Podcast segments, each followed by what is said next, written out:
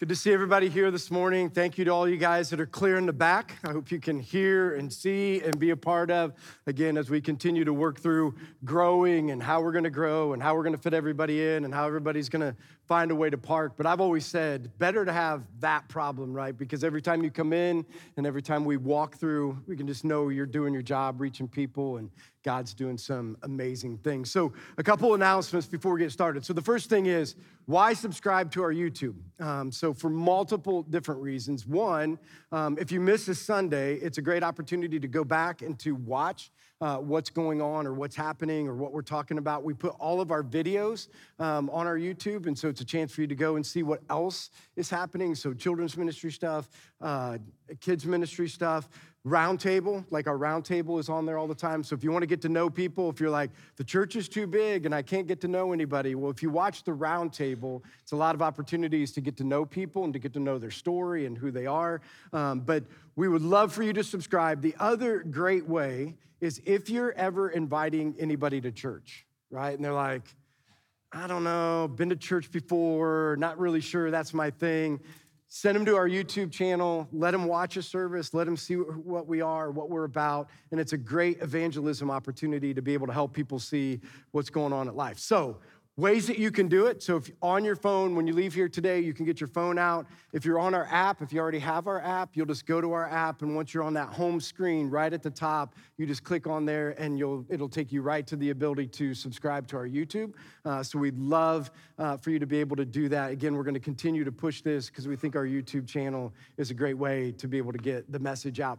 The other thing is T-shirts. So, if you don't if you haven't been here, we're selling Live Different t shirts uh, for multiple different reasons. One, to remind you what we're doing, what we're talking about, um, and, and maybe where we'll all wear them one Sunday uh, as we get to the end of this series. We're, we're not sure how that goes, but we might do that. Uh, but also so that we can donate money back to the community. So, so far, we've donated $1,600 or raised $1,600 that go back uh, into the community. So, every t shirt you buy, we're giving back $5. Um, the same thing is what we're doing with our YouTube subscription. If you subscribe to our YouTube, we're giving $5 to the meal ministry. So not only want to be a part of what we're doing, but we want to use what you're doing to be able to give back um, into the community. So uh, make sure you get a t-shirt. You can order them still. So out there, I think we've ran out, but you can still order them here for the next couple weeks and they'll be coming uh, in. The other thing is night of worship. So if you've never been to a night of worship at Life Church, you need to come. It's a great opportunity for multiple different reasons.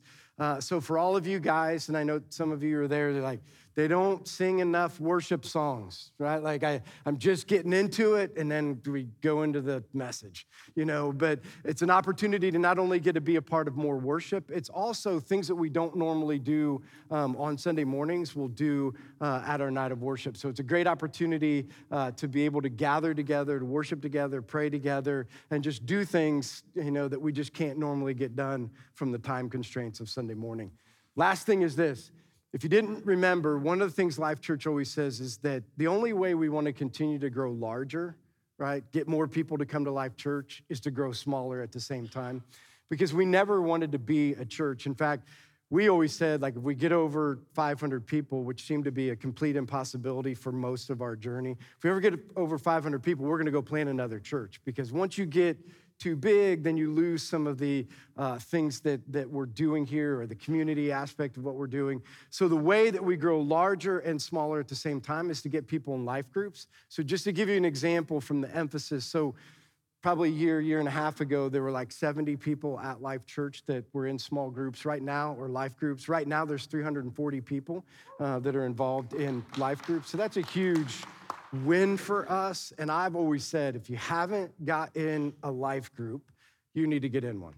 Great chance to grow, great chance to get to know people, and great opportunity to grow your faith. Because remember, all of this is not just about knowledge, but it's about relationships, right? And when you have relationships right, gives us the opportunity to do things that knowledge could never do. All right, so now we're into this series called Live Different. So let's talk a little bit about the idea behind Live Different. I'll just give you a brief synopsis um, of why we're doing the series, and then you can go back and listen to the last couple messages. Every message builds upon the next one as a foundation. So here's the Live Different idea.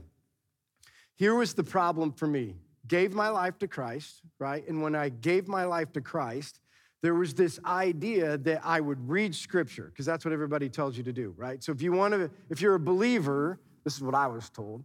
So if you're a believer, you shouldn't just come to church, right? You should read scripture. So I dove into the scripture, right? And luckily, somebody didn't tell me to start from the beginning, because I think I would have quit. You know what I mean? Like some people like, you need to read the Bible. And then you start reading Genesis and you're like, who are all these people, names that I can't pronounce and what happened? And so I was given like, read Acts. Like that's the thing you need to read. You, the, the Gospels, you know, you get it, you understand what it means to be a believer. Read Acts because it's what people do once they meet Jesus right? That, that's what Acts is. So you met Jesus. This is what everybody does when they meet Jesus. So I'm sitting here reading through it, and these people are all like, they're selling their farms and they're giving the, the money and they're pooling it all together and they're spreading out and they're reaching people and people are being persecuted, but it doesn't matter. The church keeps growing. And then I would shut my Bible and come to church, and I'm like, wait a second. These don't look anything the same right? Like when I read the Bible and see what's going on in church, there was a huge disconnect. And I think this was the disconnect, right? And this is what we're going to talk about. Somehow, someone convinced people that you can be a Christian and not live differently. Right? Like somebody convinced us of that. Like somehow you can give your life to Christ and you can get fire insurance, right? Because that's what most people want in the beginning, right? Like most people, if you ask them, why'd you give your life to Jesus? Well, they're like, there was a pastor that stood on stage and he painted a picture of hell. And then he looked at you and said, and you're going there.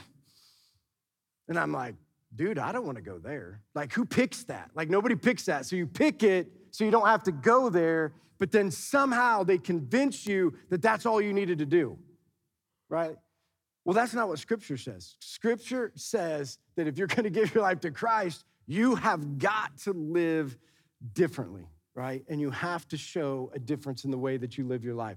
So, this whole series is what should we be doing to live different how should we be living different? And how should we reset our mind to be able to get there? So, the first scripture we're to look at, Philippians 3 19 through 20, um, sets the stage. Again, we've looked at it once, but I want to make sure that we set the stage of this idea of something has, if you want to live different, something has to change in your mind, right? That's the idea. If you don't change the, the mindset, then you'll never change the action. We all know that, don't we? Like if you don't change your mind, you'll never change the actions of your life. So the idea is you got to change your mind, and when you change your mind, it changes the things that you do. So Philippians 3, 19, 19 through 20, here's what it says. Their destiny is destruction, their God is their stomach, and their glory is in their shame.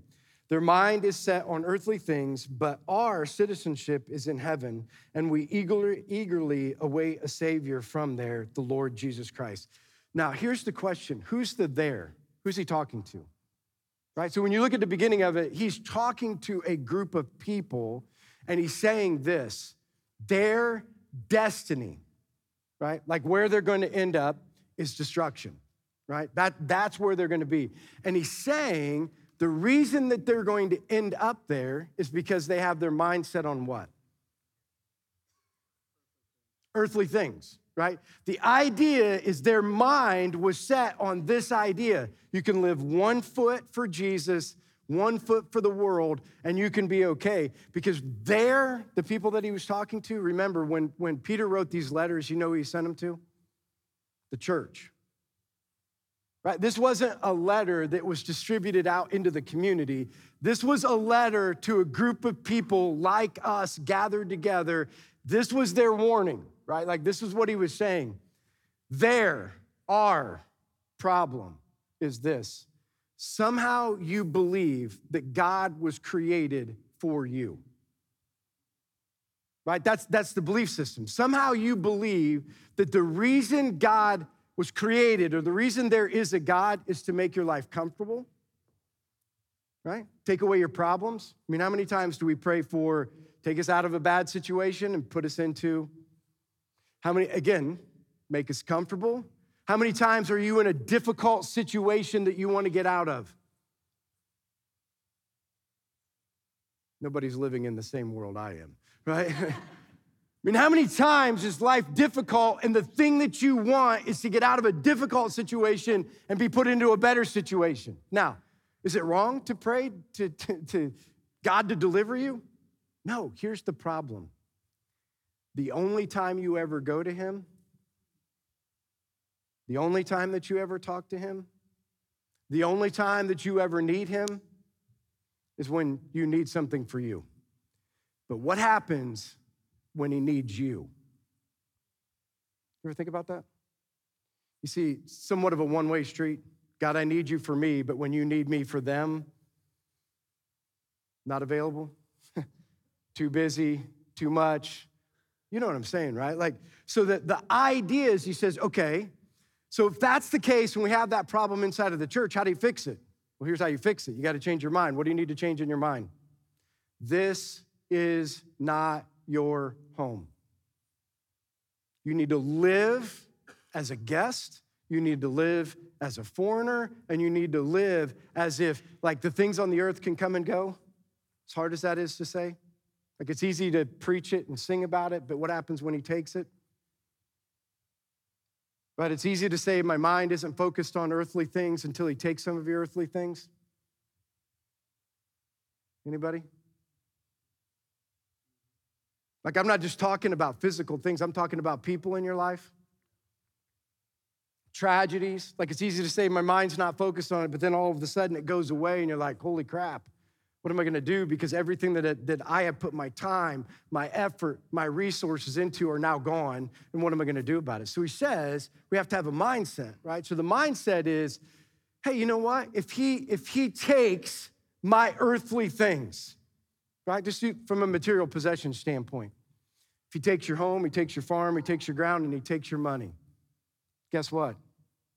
If this isn't your home and he's building a house for you in heaven, you can be like, I can wait a bit.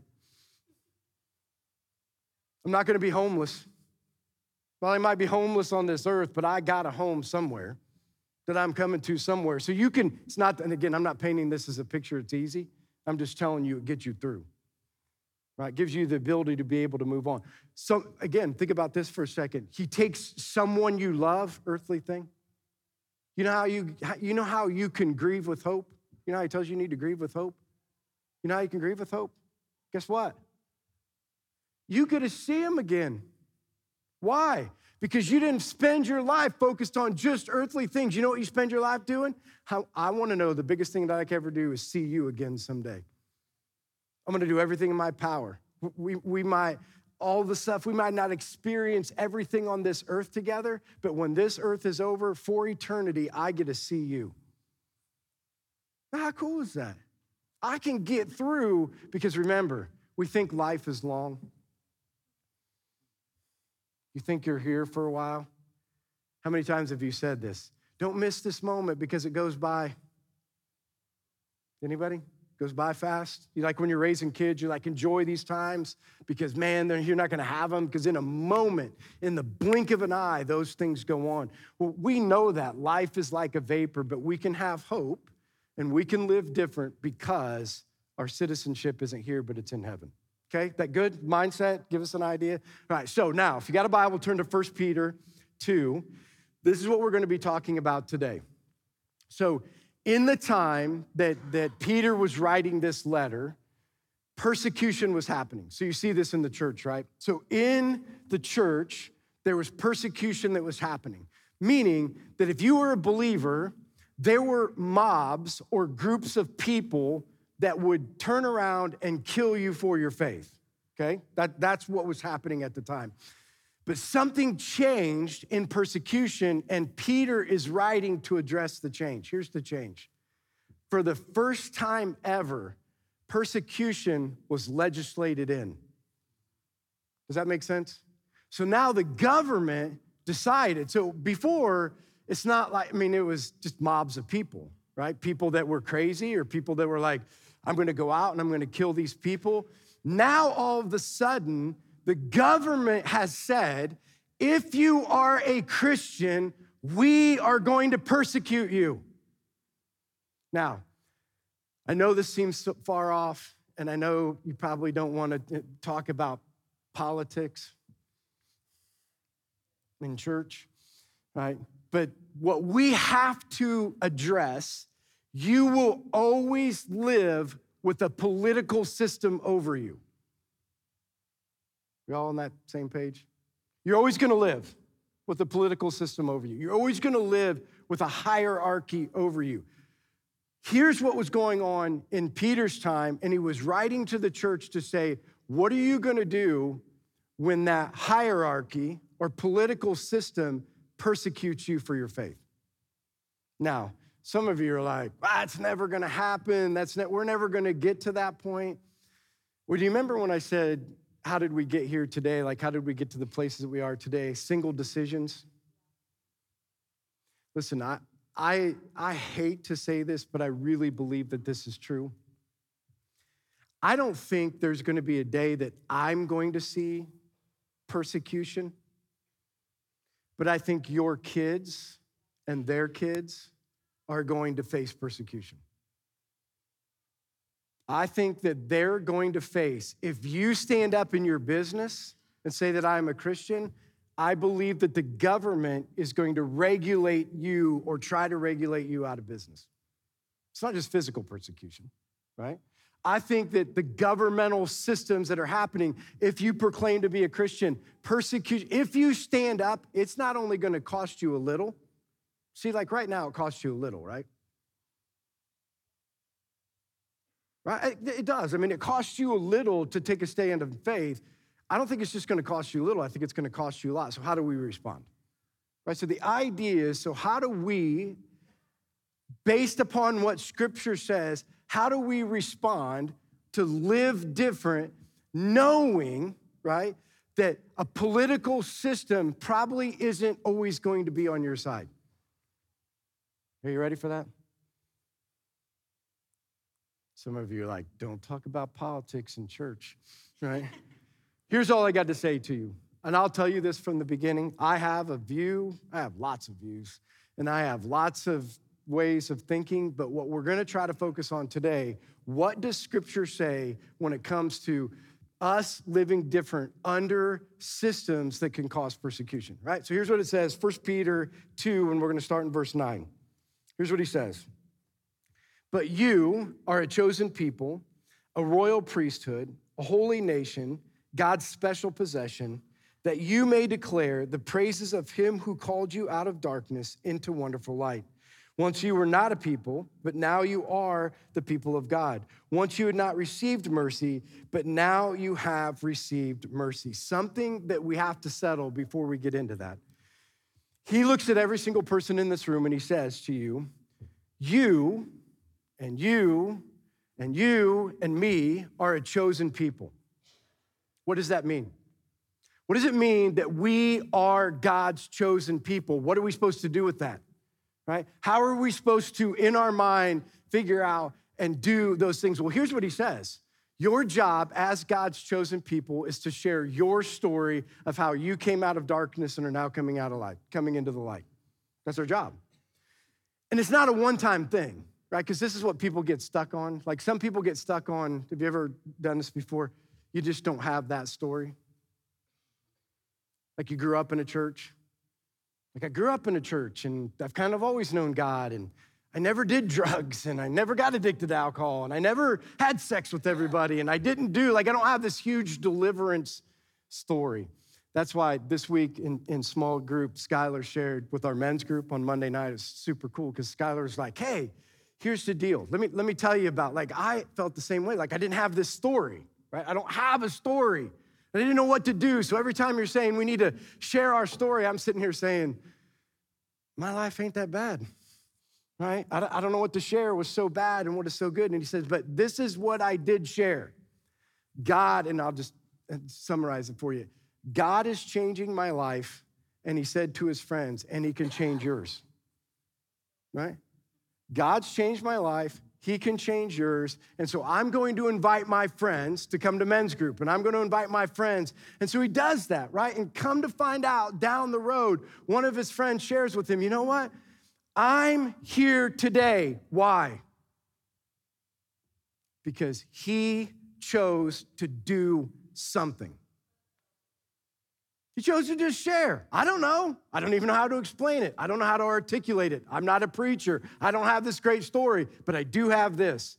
My life is different because of the people around me and because what God has done in my life. And because of that, because of that, I'm just gonna tell you that.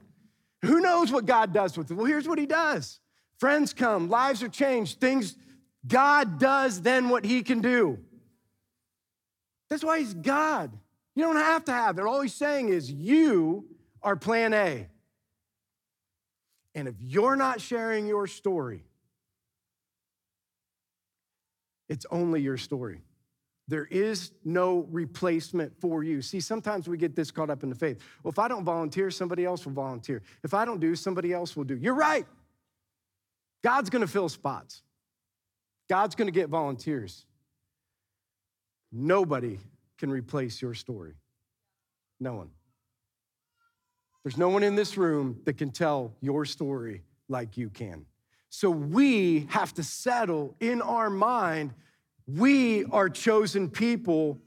God designed us uniquely, and your life experiences, right or wrong, whether you like them or don't like them, are to be used to glorify God. That's what your life experiences are for. Now, sometimes that's hard to think through, right? Like some of my life experiences I blamed God for. It doesn't matter. Share your story. Right? Like a life experience that didn't go the way we wanted it to go. It's still a part of your story. How many other people do you think are struggling with the same thing? How many other people are like, this is happening in my life, and how could a good God let these things happen to me? Anybody else? Right? You don't even have to have the solution because you're on a journey, and the journey is with someone. And you don't have to have it all right, but God says, you just saying, you just doing, you owning up to you've been chosen, God can then do what he, only He can do. Okay, so starts with that. Then he goes on and says this in verse 11. Dear friends, I urge you as foreigners and exiles, again, talking about this isn't your home, to abstain from sinful desires, which wage war against your soul. Live such good lives among the pagans that though they accuse you of doing wrong, they may see your good deeds and glorify God on the day that he visits us. Submit yourselves uh, for the Lord's sake to every human authority, whether to the emperor as the supreme authority or to the governors who are sent by him to punish those who do wrong and to commend those who do right. For it is God's will that by doing good you should silence the ignorant talk of foolish people. Live as free people, but do not use your freedom as a cover up for evil. Live as God's slaves and show proper respect to everyone. Love the family of believers, fear God, and honor the emperor. So, we're going to give you three things. This is what Peter does. Three things that will show you how to live differently in a society that if you do, there's going to be persecution to come. Here's the first one we're going to choose unity over division, right? The first thing that we're going to do is choose unity over division. Here's what he says in verse 10. If you want to go back in your Bible, it says, Once you were not a people, but now you are a people of God. Once you had not received mercy, but now you have received mercy. What he wants is for God's people to be unified. Now, the whole idea, when even for me, when people start talking about like everybody has to be unified, honestly, the first part of me is kind of like, I just, I don't want to sit around and sing kumbaya and get along with everybody. Because I don't agree with everybody. Is that what he's telling us? Do we have to seriously sit around and do we all have to be fakers and act like it's all good?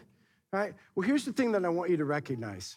When we talk about, when he talks about unity, here's the key. He told you the world, regardless of what you do, will always be divided. Right? The world's always going to be divided. You can't fix that. If you are a Christian person and you are living differently, right? It will be different than the rest of the world, and you will be in constant conflict and tension. You can't fix that. So when he's saying unity, it doesn't mean what I think the Christian church has done way too much of. We would say, well, the world's over here, so the church needs to be more like the world so that we can get along. That's not, the, that's not what our, we're supposed to be doing. The idea isn't to change what we're doing. When he's talking about unity, it doesn't mean, church, change your morals, change the way you believe, change what scripture says, change everything that God has laid out for people to do so that you can be more like the world, so that we can all get along. That's not what he's talking about. He said from the beginning, you will be in constant conflict with the world. Here's what he is saying, because here's Satan's plan. You know what Satan's plan is? Because he knows all this. Satan knows that when somebody's not a believer and somebody is a believer, there will always be constant tension. And that when God said unity, he was never talking about that. You know how Satan wins? Dividing God's people.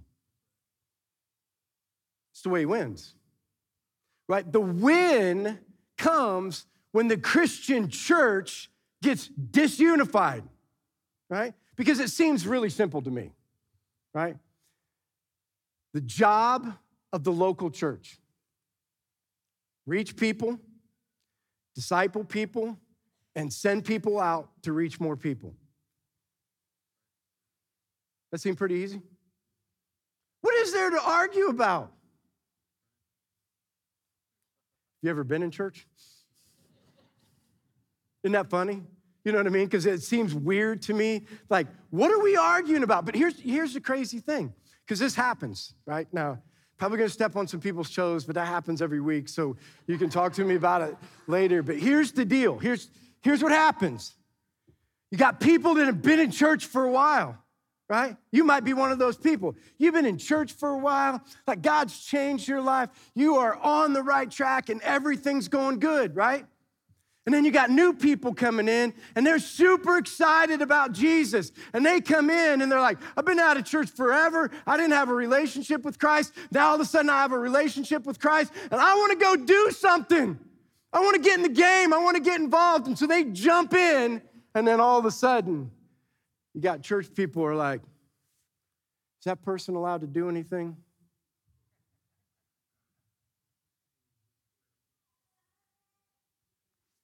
Don't tell me this doesn't happen. I've been in the church for a lot of years. I'm thinking, do you remember you? you know, for those people that are like, oops, sorry. Do you remember that? do you remember when you were a heathen? Because if you don't, we can remind you. Right? Like, we don't have any issue going back and saying, well, you know what? You can stand because this is the problem. And this is what, see, there's nothing wrong with coming alongside somebody in a journey, right? There's nothing wrong with saying, you know what? We're going to be on a journey together and I love you. And because I love you, I'm going to help you become more like Jesus. That's different than standing in the distance and saying, you can't because you are. That's completely different. And the people in the church, this is what's so crazy. You know why people get paralyzed in the church? You know why people feel like they can't do something? Not because they're not feeling equipped by God, it's because the people are making them feel ill equipped. Right? People are saying, but you're not good enough and you didn't do enough. And do you remember your past? And do you know your current? And do you know what your future could be? And I'm like, Yes, yes, and yes. And guess what? I know the God of forgiveness, and I know the God of mercy, and I know the God of grace, and that through relationship, we are all messed up, screwed up, going in the wrong direction people, but we're gonna go in this direction together.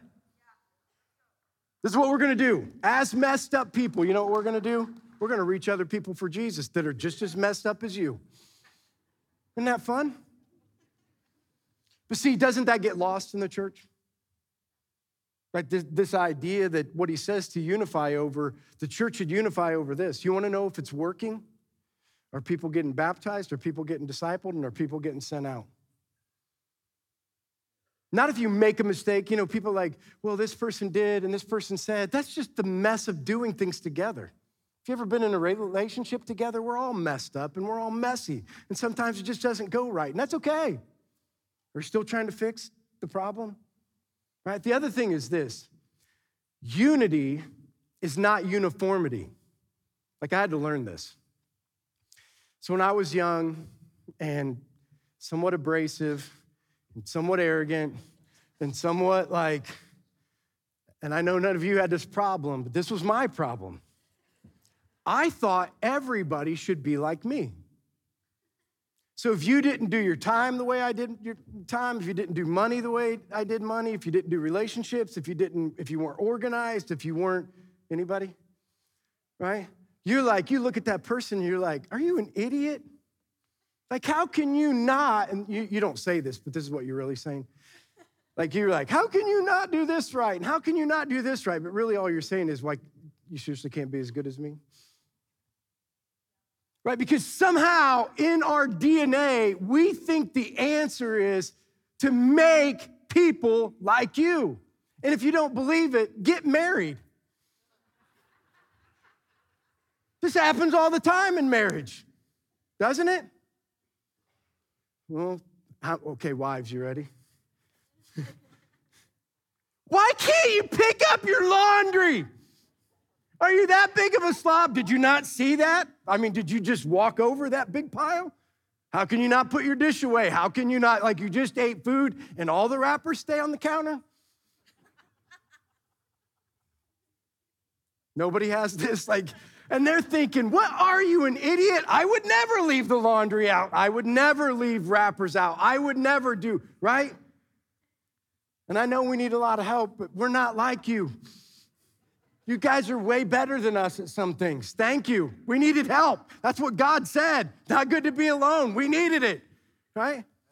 But that happens, right? We get inside of a marriage, even, or you get inside of a relationship, right? And you, and you get into a friend group, and friend groups tend not to be just friend groups, they become cliques. No?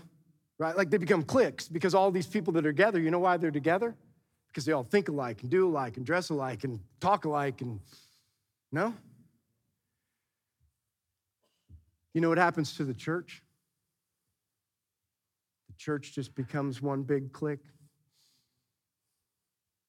Everybody thinks alike, everybody talks alike, everybody believes alike. There is no room for diversity. If you're not the guy, like I've heard this before, like you got the people, because this is the people we have at Life Church. This is what I love about Life. I love the diversity of Life Church. I love that there are going to be people with their arms in the air and clapping and saying amen. And you might even run up and down the aisle every once in a while. I don't know, right? Like, I love that diversity. And I love the people that are just like, it's both worship. It's both worship.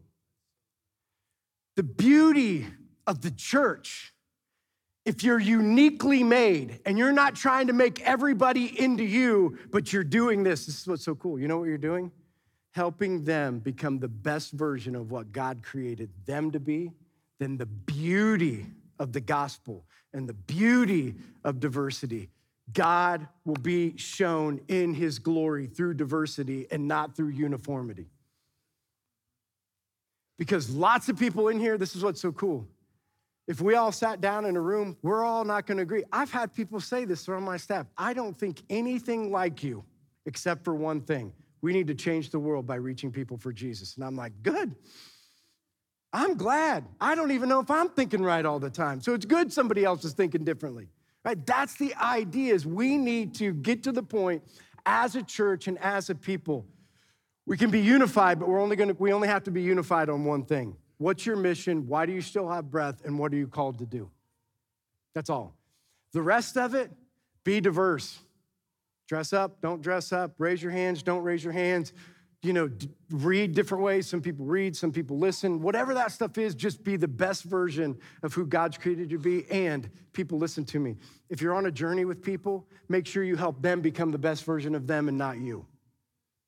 Okay? So that, that's the first one. Here's the next one. Not only are we going to have uh, unity over division, we're going to choose faith over fear, right? So we need to be able to choose faith over fear. Here's what he says in uh, verse uh, 13 Submit yourself for the Lord's sake to every human authority, whether to an emperor as a supreme authority or to governors who are sent to him to punish those who do wrong and commend those who do right. Do you see this? Submit yourselves for the Lord's sake to every human authority whether it's the emperor or a supreme authority. Do you know who the emperor was at the time when Peter was writing this? Nero. Do you know what Nero was doing at this time? Nero would walk in, you know how we said we have 340 people in life groups? Nero, by government authority, would send people into your life group, right? And when he went into your life group, he would go in front of the women and children and he would grab the men, he would pull them out, ask the entire life group to stand outside of the house, and they would take that man and live, dip him in wax and hot tar in front of his family, impale him on a post, and light him on fire. And scripture just said, submit yourself to that authority that just killed your husband. Now, how does that make any sense? Does that make any sense? I mean, be honest. Does that make any sense? That makes zero sense. The idea that he's saying, like, because this is what goes through our mind, like somehow we should just be okay with it. That's not what he's saying. It's not that you're okay with it, it's what do you do with it. Does that make sense? It's not the idea that you're okay with government authority oppressing you, government authority doing something against you, government authority persecuting you. That's not what he's saying, that you should just be okay and sit back and say, Well, I'm God's people and there's nothing I should do about it. There's something you should do about it. When government authority regulates persecution of Christian people, you should do something about it. But here's the problem I think we're doing the wrong thing. You think, like, I think we should do some things. Like, I think you should be involved in the political process, and I think you should be a part of figuring out the political process, and I think you should do the best you can to get people into the political process that, that are morally, like, you know, we believe that Christianity should be. But when that's all your focus is, or like, you know what? We, are getting to the end. We talked about revelations. You know, the idea. I mean, I don't have any problem. Get prepared, buy guns, get ammo, dig a trench, like, do all those things. Like, I, I'm just saying, like, I bought guns and ammo. I mean, so I'm just saying, like, those are things that we can all do but not in spite of the main thing. Are we good? What's the main thing? Well, listen, this isn't going to be up there, but you can go back to it. Matthew 10 28. Here's what he says Don't be afraid of those who can kill the body, but cannot kill the soul. Rather, be afraid of the one that can destroy both what? Body and soul by putting you into hell. You see, here's the issue. You already know this because you've read ahead. So if you read ahead, we can do everything we want. We can dig bunkers and we can vote. You can do all those things. But guess what? There is a time coming where you are going to be persecuted, your children are going to be persecuted, and you are going to die. Excited you came for the first time? Here's the reality do all of those things but you know what you should fear more than getting killed or running out of food? You know what you should fear more than the end of the world coming and you not being able to exist in the end of the world? That you were so focused on earthly things that you not only are going to die and lose that battle, you are also going to go to hell. Or, I want you to think about this, or you spent so much time getting your children prepared for the end that they're not prepared for the end. Like you got your kids so prepared that something's coming and you better get ready and you better know and persecution and all this stuff. And so you better be ready to try to extend your life. That's what we're trying to do. We're trying to extend your life out by doing certain things, but you forgot to tell them that the most important thing they need to do is have a relationship with Jesus because if they don't, they are going to hell. They are going, you can try to save your kids, but at the end of the day, your children are dying whether it's through persecution or just physical things, like those things are happening. Are we getting them prepared? Like, are we ready and, and have we done the things that we need to do so that we can understand? Like, listen, we have got to figure out, right, in our lives, when he says in there, like, we got to submit and we got to figure this out, we have to, to understand life is only going to get, and if you haven't experienced this, life just gets harder as you get older. Any older people? Doesn't it just become a little bit more difficult? Like we think it gets easier? Gets a little bit more complicated, right? And, and, and what he's saying is this what are you going to do in the midst of the hard times? Are we going to fear? Like, I think about this for my own self. Like, am I going to sit around fearing everything that I could lose through the hard times like? And I could blame whoever I want. Anybody ever do that? Well, the, the economy wouldn't be where it is if nobody else blames people like me, right? Like it wouldn't be if this president and that president and this legislation and that legislation and these things and that things. I would never be in the position I am if it wasn't for those people. That might be true. But what am I going to do about it? Like, and I can do this and I can do this, but at the end of the day, you know what I need to learn? The reason he wants me to submit, not agree with, is because he's doing something to my own faith. The harder, this is what I've learned. The harder my life gets, the more my faith grows.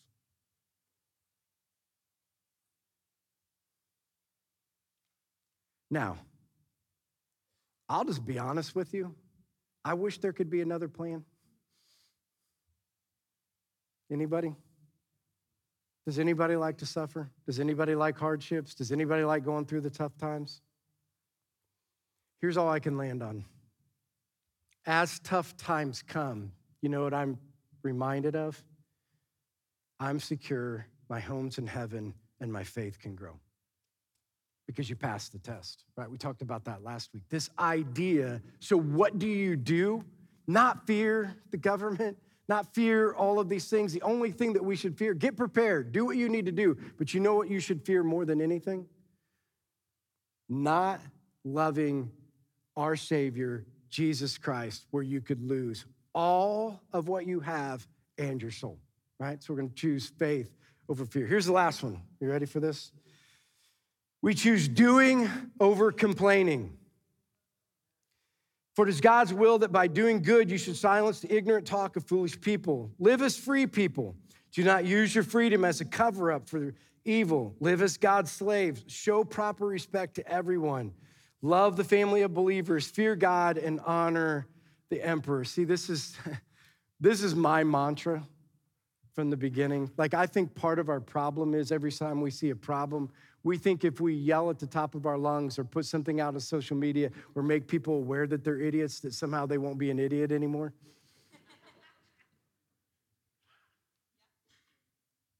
Don't you think? Like, somehow, if we just tell them, like, if you just tell them they're stupid, they'll realize they're stupid, right? Like, that's the way my mind works, and that's the way I think a lot of us see it because that's a lot of what we do, right? We look at them and, like, you're, I mean, you and what you're doing, and it's so stupid. And do you know what you're doing? And do you know the detriment it is causing? Do you know? Do you know? Why we sit back and do nothing about it. We point fingers and we wonder why why we sit in our La-Z-Boy and read our bible about the things that we should do and we still don't do it. You see we have to be a people that stops complaining and just starts doing. So i want to end it with this the worship team if you guys want to make your way back up. Here's the here's the thing. These are some things and, and take them take them the right way. But we complain a lot about what our kids are being taught in school you complain a lot about what, what your kids are being introduced to, what they're being subjected to. Anybody? Right? Like we think about this all the time. I hear it all the time. I see it in social media all the time. Listen, I get it. And we can complain and we can show up at board meetings and we should talk like we should do all of those things. But here's my question Dads, what are you doing with your sons to develop them spiritually so they're prepared to live in a world that's different than them. It's not the school's job to spiritually form your children. It's not the school's job. It's not the youth pastor's job. It's not the children's pastor's job. It's not somebody else's job. Dads, it's your job to form spiritually your children.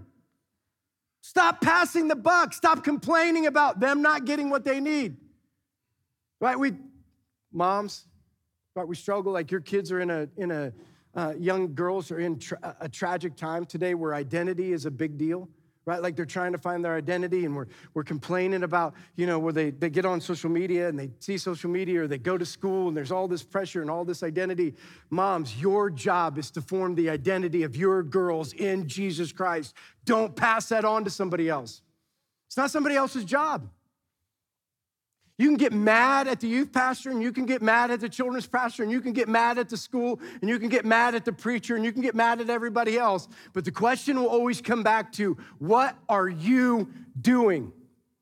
I hear all the time, like religious freedom, we don't have religious freedom, and we go out and we speak the gospel, and we're gonna be persecuted. And I'm sitting back there saying, when is the last time you preached the gospel? Let's be serious. When is the last time that you publicly professed your faith anyway? Right? When was the last time that we ever did those types of things? I hear this in, in church. This used to be the funny thing about Life Church when nobody used to come. It was always like, well, I want to come, but you don't have this program, and you don't have this for my kids, and you don't have these leaders, and you don't have these things, and you don't do. And I'd be looking at him like, here's what I wanted to be like are you an idiot? You know why we don't have those things? Because none of you stay. You all go pick something that's already done because you don't want to do anything. That's what happened in the beginning. People came and they're like, man, if you guys just had a little bit more of and a little bit more of and a few of this and more of that, then we would stay here. And I'm like, do you realize none of that happens until you do something? You know what the problem is now? Now that you guys are so big, I just can't get connected with anybody, and I don't, I don't know how to get, you know, and I, I mean, I just come and I get lost in the big crowd, and nobody says hi to me, and I walk through, and nobody talked to me, and I'm thinking, did you talk to anybody? Did you realize that there is, I didn't know if you know this, you know what? There's a connect card. If you really wanted to get connected, you could get connected. There's a connect card, it's on the app. There are people here. If you really wanted somebody to talk to you, go talk to them. If you really wanted to get connected, fill out a card. If you really wanted to talk to somebody and figure out how to do it, then get with somebody and try to figure out how to do it. We have got to stop with the complaining because there's always a problem. There's a problem when you're small. There's a problem when you're big. There's a problem when you're in the middle. As long as we're trying to reach people for Jesus, let's just keep pushing through the problems. Right? Right, now. Here's my last thing. If you go ahead and turn the lights out for me, please. So, so here's the deal. And, I, and I'm guilty of this. I'm guilty when, when my life seems dark, like I'm guilty of this. I'm guilty of complaining about the darkness. Like I'm guilty of sitting here saying, you know what? Business is bad, and markets are bad, and money is bad, and relationships are bad, and people are unhappy at the church, and things. And anybody? Right? Like you just keep talking about the darkness, and you, the darkness just keeps pervading, and it just keeps getting darker. You know what God reminded me of this week? You know the one thing that you should take hope in? The world is always going to be dark. But as a Christian, take hope because you have the endless candle supply. You see, this in a dark world will never go out. Doesn't matter how bad business is, it doesn't matter how bad money is, doesn't matter how bad relationships are. This, as a Christian in a dark world, is what the rest of the world doesn't have. Now, here's the issue, right? This is where I want to make sure we get this right. So, we're like, okay, I have, I have light, so I can take another step and another step and another step. And pretty soon, we even have a problem with this. Like we take this light and we just try to figure out where we're going. But you know what we should be doing? You know what we should be doing? We should be taking this light, and this is what we should be doing. Are you ready? This is what we should be doing. We should be going to somebody who doesn't have light and says, you know what? Let me just show you this path. and this journey and this step and this step. And you don't know how long you're going to do this, right? You don't know how long you're going to be lighting the way for somebody else, but here's what you're hoping for. Do you have a phone? Can you open it up? Can you turn on your flashlight? This is what we're hoping for. One more light in a dark world, right? Keep your light on. And you know what? It's not just one, it's another. So you're gonna go on that journey and you're gonna keep going and you're gonna keep walking and you're gonna keep showing one step and one step and one step. And guess what? He gets you to somebody else, right? And he walks you to somebody else and you get to the place of, you know what? Let's be on a journey. right? Like, let, let's just take a walk. Let's take a journey. I know that you don't have light right now, but I have light for the both of us. We're gonna keep walking. We're gonna keep walking. You have a phone too? Yes. You turn on. Huh? It's off. Well, you better turn it I'll on, turn it man. on. I'll get the light on. turn your light on. Does that make sense? So here's what I want us to do. If you got a phone, get your phone out. I want you turn on your light. And again, I'm not trying to be weird like this is some sort of a like concert and you have to wave it or do any of those things. But I do want you all to stand for a second. Stand up. And I do want you to look around for just a second. I want you to realize this. Here's the thing that you need to know. You do live in a dark world and you will always live in a dark world. But when you have an endless candle supply, you have what nobody else has. And our responsibility is this this is what you need to do. Our responsibility is not just to shine the light on our next step. Here's what I'm going to challenge you with for the rest of the series and for the rest of your life. Life. Who are you on a journey with that you are showing the light of Christ for so that they can too light their light? That's why you're here. That's what we're supposed to do. You're always going to live, and there's always going to be persecution. There's always going to be things we disagree with. But at the end of the day, you have what nobody else has the light of the world. Let me pray for you. Heavenly Father, I'm so thankful that we can gather and so thankful that we can remember, right, that we do live in oppressive and things aren't the way that they should be, and it is dark, and sometimes it feels like the darkness just gets too prevailing. But Lord, we want to be a light into the world, not just for ourselves, but we want to light the way for, for other people. Right? And the way that we win, the way that we win is how we win in the end. The thing that Satan can never steal and never destroy and never take away. It's the light of Christ that lives within us. May we let that light shine bright. Lord, we love you. In your name we pray. Amen. So you can leave your lights on, shut them off, but whatever you want to do as we worship in this last song.